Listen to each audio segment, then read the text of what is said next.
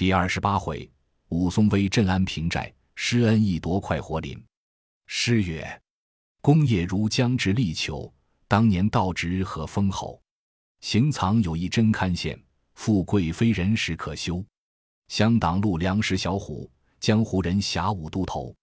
聚临雄寨俱侵夺，方把平生志愿酬。”话说当下，张青对武松说道：“不是小人心歹，比及都投去牢城营里受苦，不若就这里把两个工人做翻，且只在小人家里过几时。”若是都投肯去落草时，小人亲自送至二龙山宝珠寺，与鲁智深相聚入伙，如何？武松道：“最是兄长好心顾盼小弟，只是一件却使不得。武松平生只要打天下硬汉，这两个工人与我分上只是小心，一路上服侍我来，我跟前又不曾道个不字。我若害了他，天理也不容我。你若敬爱我时，便与我救起他两个来，不可害了他性命。”张青道：“都头既然如此仗义，小人便就醒了。”当下张青叫伙家，便从包人凳上搀起两个工人来。孙二娘便去调一碗解药来。张青扯住耳朵灌浆下去，没半个时辰，两个工人如梦中睡觉的一般，爬将起来，看了武松，说道：“我们却如何醉在这里？这家什么好酒，我们又吃不多，变嫩的醉了。记着他家。”回来再问他买吃，武松笑将起来，张青、孙二娘也笑。两个工人正不知怎的，那两个伙家自去宰杀鸡鹅，煮的熟了，整顿杯盘端正。张青叫摆在后面葡萄架下，放了桌凳做头。张青便邀武松并两个工人到后园内，武松便让两个工人上面坐了，张青、武松在下面朝上坐了，孙二娘坐在横头，两个汉子轮番斟酒。来往搬摆盘转，张青劝武松饮酒至晚，取出那两口借刀来，叫武松看了，果是冰铁打的，非一日之功。两个又说些江湖上好汉的勾当，却是杀人放火的事。武松又说，山东及时雨宋公明仗义疏财，如此豪杰，如今也为是逃在柴大官人庄上。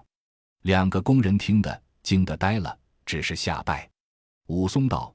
难得你两个送我到这里了，终不成有害你之心。我等江湖上好汉们说话，你休要吃惊。我们并不肯害为善的人，我不是忘恩负义的。你只顾吃酒，明日到孟州时自有相谢。当晚就张青家里歇了。次日武松要行，张青那里肯放，一连留住管待了三日。武松因此感激张青夫妻两个厚意。论年齿。张青却长武松五年，因此武松结拜张青为兄。武松再辞了药行，张青又置酒送路，取出行李包裹缠带来交还了，又送十来两银子与武松，把二三两零碎银子激发两个工人。武松就把这十两银子一发送了两个工人，再带上行家，依旧贴了封皮。张青和孙二娘送出门前，武松作别了。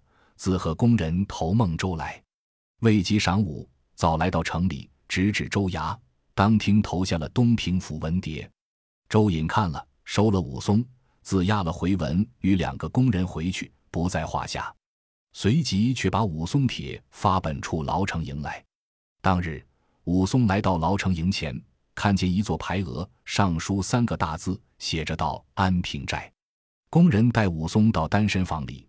工人自去下文书，讨了收管，不必得说。武松自到单身房里，早有十数个一般的囚徒来看武松，说道：“好汉，你新到这里，包裹里若有人情的书信，并使用的银两，取在手头，少刻差拨到来，便可送与他。若吃杀威棒时，也打得轻；若没人情送与他时，端得狼狈。我和你是一般犯罪的人，特地报你知道。”岂不闻兔死狐悲，误伤其类？我们只怕你出来不省的，通你得知。武松道：“感谢你们众位指教我。小人身边略有些东西，若是他好问我讨时，便送些与他；若是硬问我要时，一文也没。”众囚徒道：“好汉，休说这话。古人道：不怕官，只怕管。在人矮檐下，怎敢不低头？”只是小心便好。说犹未了，只见一个道：“差拨官人来了。”众人都自散了。武松解了包裹，坐在单身房里。只见那个人走将入来，问道：“那个是新到囚徒武松？”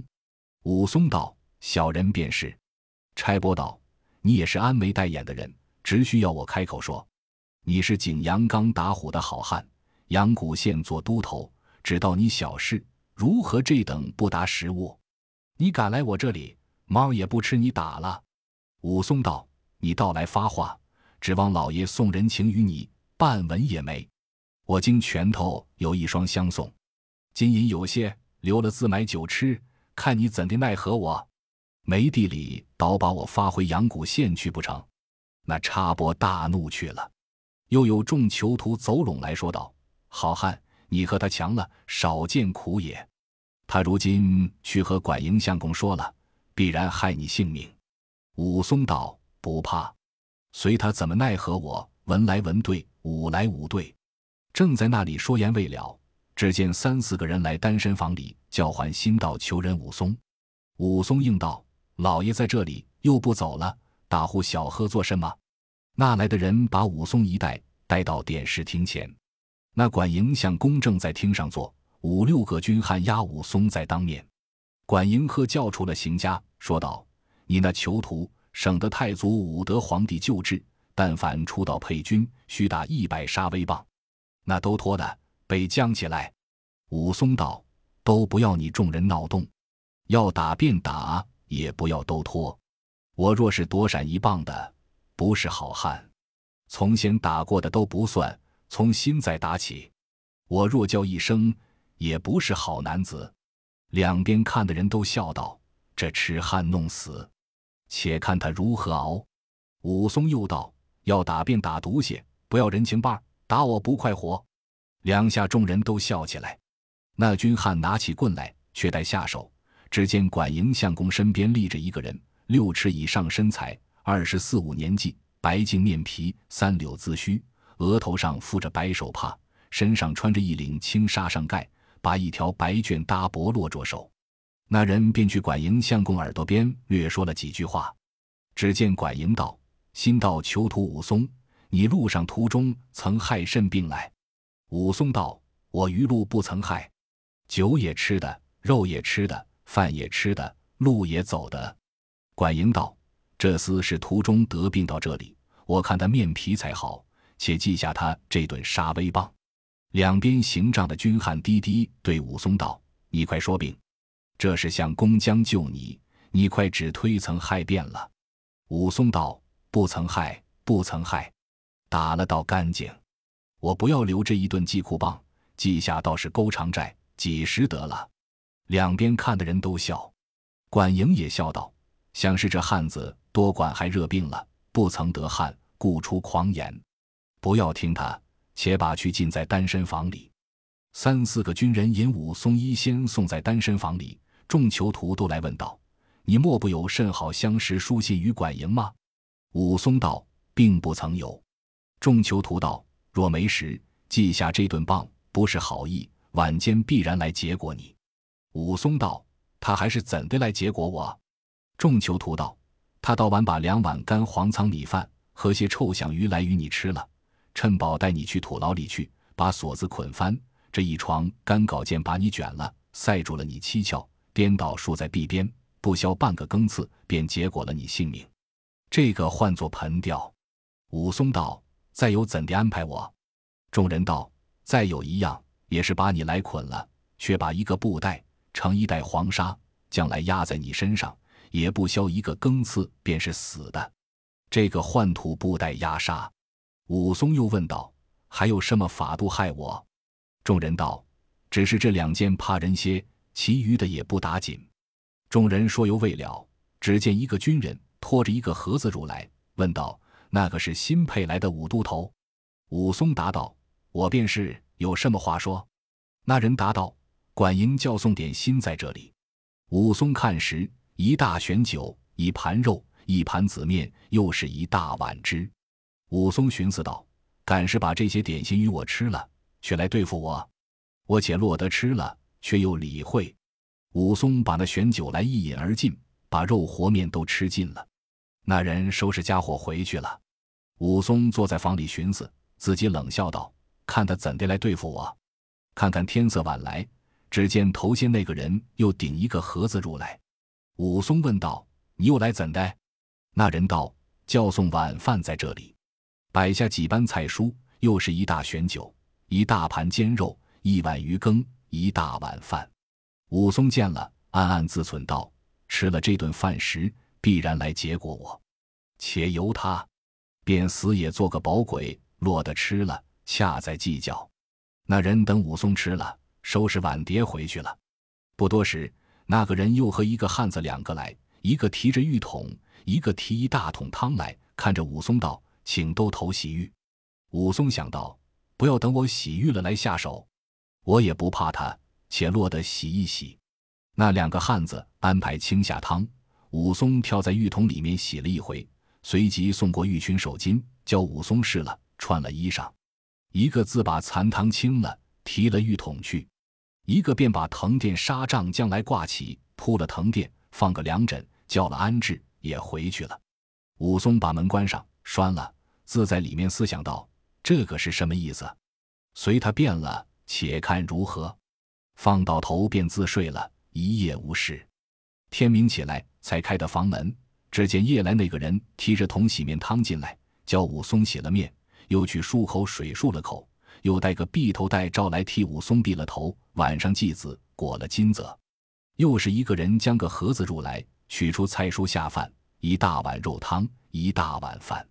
武松道：“有你走道，我且落得吃了。”武松吃罢饭，便是一盏茶，却才茶罢，只见送饭的那个人来请道：“这里不好安歇，请都投去那壁房里安歇，搬茶搬饭却便当。”武松道：“这番来了，我且跟他去看如何。”一个便来收拾行李被卧，一个引着武松离了单身房里，来到前面一个去处，推开房门来，里面干干净净的床帐，两边都是新安排的桌凳食物。武松来到房里看了，存想道：“我只道送我入土牢里去，却如何来到这般去处？比单身房好生齐整，定你将深入土牢。”谁知此处更清标，施恩按地形人会，遂使生平素恨消。武松坐到日中，那个人又将一个大盒子入来，手里提着一柱子酒，将到房中打开看时，拍下四般果子，一只熟鸡，又有许多蒸儿。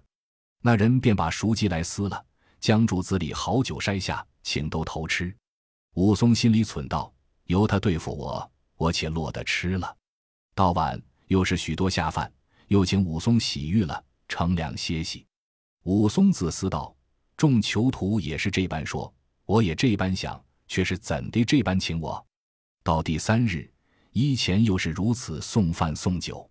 武松那日早饭罢，行出寨里来闲走，只见一般的囚徒都在那里担水的、劈柴的、做杂工的，却在晴日头里晒着。正是五六月炎天，那里去躲这热？武松却被插着手，问道：“你们却如何在这日头里做工？”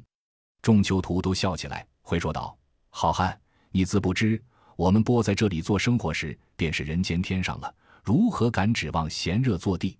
还别有那没人情的，将去锁在大牢里，求生不得生，求死不得死，大铁链锁着，也要过里。”武松听罢，去天王堂前后转了一遭，见纸炉边一个青石墩。是插那天王志奇的，约有四五百斤。武松看在眼里，暂回房里来坐地了。自存想，只见那个人又搬酒和肉来，话休叙烦。武松自到那房里住了三日，每日好酒好食搬来请武松吃，并不见害他的意。武松心里正委决不下。当日晌午，那人又搬将酒食来，武松忍耐不住，按定盒子，问那人道。你是谁家伴当？怎的只顾将酒食来请我？那人答道：“小人前日已禀都头说了，小人是管营乡公家里梯几人。”武松道：“我且问你，每日送的酒食，正是谁叫你将来，请我吃了怎的？”那人道：“是管营相公的家里小管营叫送与都头吃。”武松道：“我是个囚徒，犯罪的人。”又不曾有半点好处到管营相公处，他如何送东西与我吃？”那人道：“小人如何省的？”小管营吩咐道：“教小人且送半年三个月，却说话。”武松道：“却又作怪，终不成江西的我肥胖了，却来结果我。这个鸟闷葫芦，叫我如何猜得破？这酒食不明，我如何吃得安稳？你只说与我，你那小管营是什么样人？在那里曾和我相会，我便吃他的酒食。”那个人道：“便是前日都投出来时，听上立的那个白手帕包头落着右手那人，便是小管营。”武松道：“莫不是穿青纱上盖立在管营相公身边的那个人？”那人道：“正是老管营相公儿子。”武松道：“我待吃杀威棒时，敢是他说救了我，是吗？”那人道：“正是小管营对他父亲说了，因此不打都头。”武松道：“确有敲起。”我自是清河县人士，他自是孟州人，自来素不相识，如何这般看去我？必有个缘故。我且问你，那小管营姓甚名谁？那人道：姓施，名恩，使得好拳棒，人都叫他做金眼彪施恩。武松听了道：想他必是个好男子，你且去请他出来和我相见了，这酒食便可吃你的。你若不请他出来和我私见时，我半点也不吃你的。那人道：“小管营吩咐小人道，休要说之背细，叫小人待半年三个月，方才说之相见。”武松道：“休要胡说，你只去请小管营出来和我相会了便罢。”那人害怕，那里肯去。武松有些焦躁起来。那人只得去里面说之。多时，只见施恩从里面跑将出来，看着武松便拜。武松慌忙搭理。说道：“小人是个治下的囚徒，自来未曾拜师尊严。前日又蒙救了一顿大棒，今又蒙每日好酒好食相待，甚是不当。又没半点差遣，正是无功受禄，寝食不安。”施恩答道：“小弟久闻兄长大名，如雷贯耳，只恨云城阻隔，不能勾相见。今日幸得兄长到此，正要拜师威严，只恨无物款待，因此怀羞。”不敢相见，武松问道：“却才听得半当所说，且叫武松过半年三个月，却有话说。正是小管营要与小人说甚话？”施恩道：“村仆不省得事，脱口便对兄长说知道，却如何造次说的？”武松道：“管营问地时，却是秀才耍，倒叫武松憋破肚皮，闷了怎地过的？你且说，正是要我怎的？”施恩道。既是村仆说出了，小弟只得告诉，因为兄长是个大丈夫，真男子，有件事欲要相央，除使兄长便行得。只是兄长路远到此，气力有亏，未经完足，且请将息半年三五个月，待兄长气力完足，那时却对兄长说之备细。武松听了，呵呵大笑道：“管营听禀，我去年害了三个月疟疾。”景阳刚上酒醉里打翻了一只大虫，也只三拳两脚便自打死了。何况今日？施恩道：“而今且未可说，且等兄长在江阳几时，待贵体完完备备，那时方敢告诉。”武松道：“只是到我没气力了。既是如此说时，我昨日看见天王堂前那个石墩，约有多少斤重？”施恩道：“敢怕有四五百斤重。”武松道。我且和你去看一看。武松不知拔得动也不。施恩道：“请吃罢酒了，同去。”武松道：“且去了，回来吃未迟。”两个来到天王堂前，众囚徒见武松和小管营同来，都躬身唱诺。武松把石墩略摇一摇，大笑道：“小人真个骄惰了，那里拔得动？”施恩道：“三五百斤石头，如何轻视的他？”武松笑道。小管营也信真个拿不起，你众人且躲开，看武松拿一拿。武松便把上半截衣裳脱下来，拴在腰里，把那个石墩纸一抱，轻轻的抱将起来，双手把石墩纸一撇，扑的打下地里一尺来深。众囚徒见了，尽皆骇然。武松再把右手去地里一提，提将起来，望空之一掷，掷起去离地一丈来高。武松双手指一接，接来轻轻地放在原久安处，回过身来看着施恩病重囚徒。武松面上不红，心头不跳，口里不喘。施恩近前抱住武松，便拜道：“兄长非凡人也，真天神！”众囚徒一齐都拜道：“真神人也。”施恩便请武松到私宅堂上请坐了。武松道：“小管营进番须同说之。”有甚事使令我去？施恩道：“且请少坐，待家尊出来相见了时，却得相反告诉。”武松道：“你要教人干事，不要这等儿女相，颠倒嫩的，不是干事的人了。便是一刀一割的勾当，武松也替你去干。若是有些谄佞的，非为人也。”那施恩插手不离方寸，才说出这件事来。有份教武松显出那杀人的手段。重施这打虎的威风，来夺一个有名的去处，犯那私盖世的英雄，正是双拳齐出云雷吼，飞脚来时风雨惊。毕竟施恩对武松说出甚事来，且听下回分解。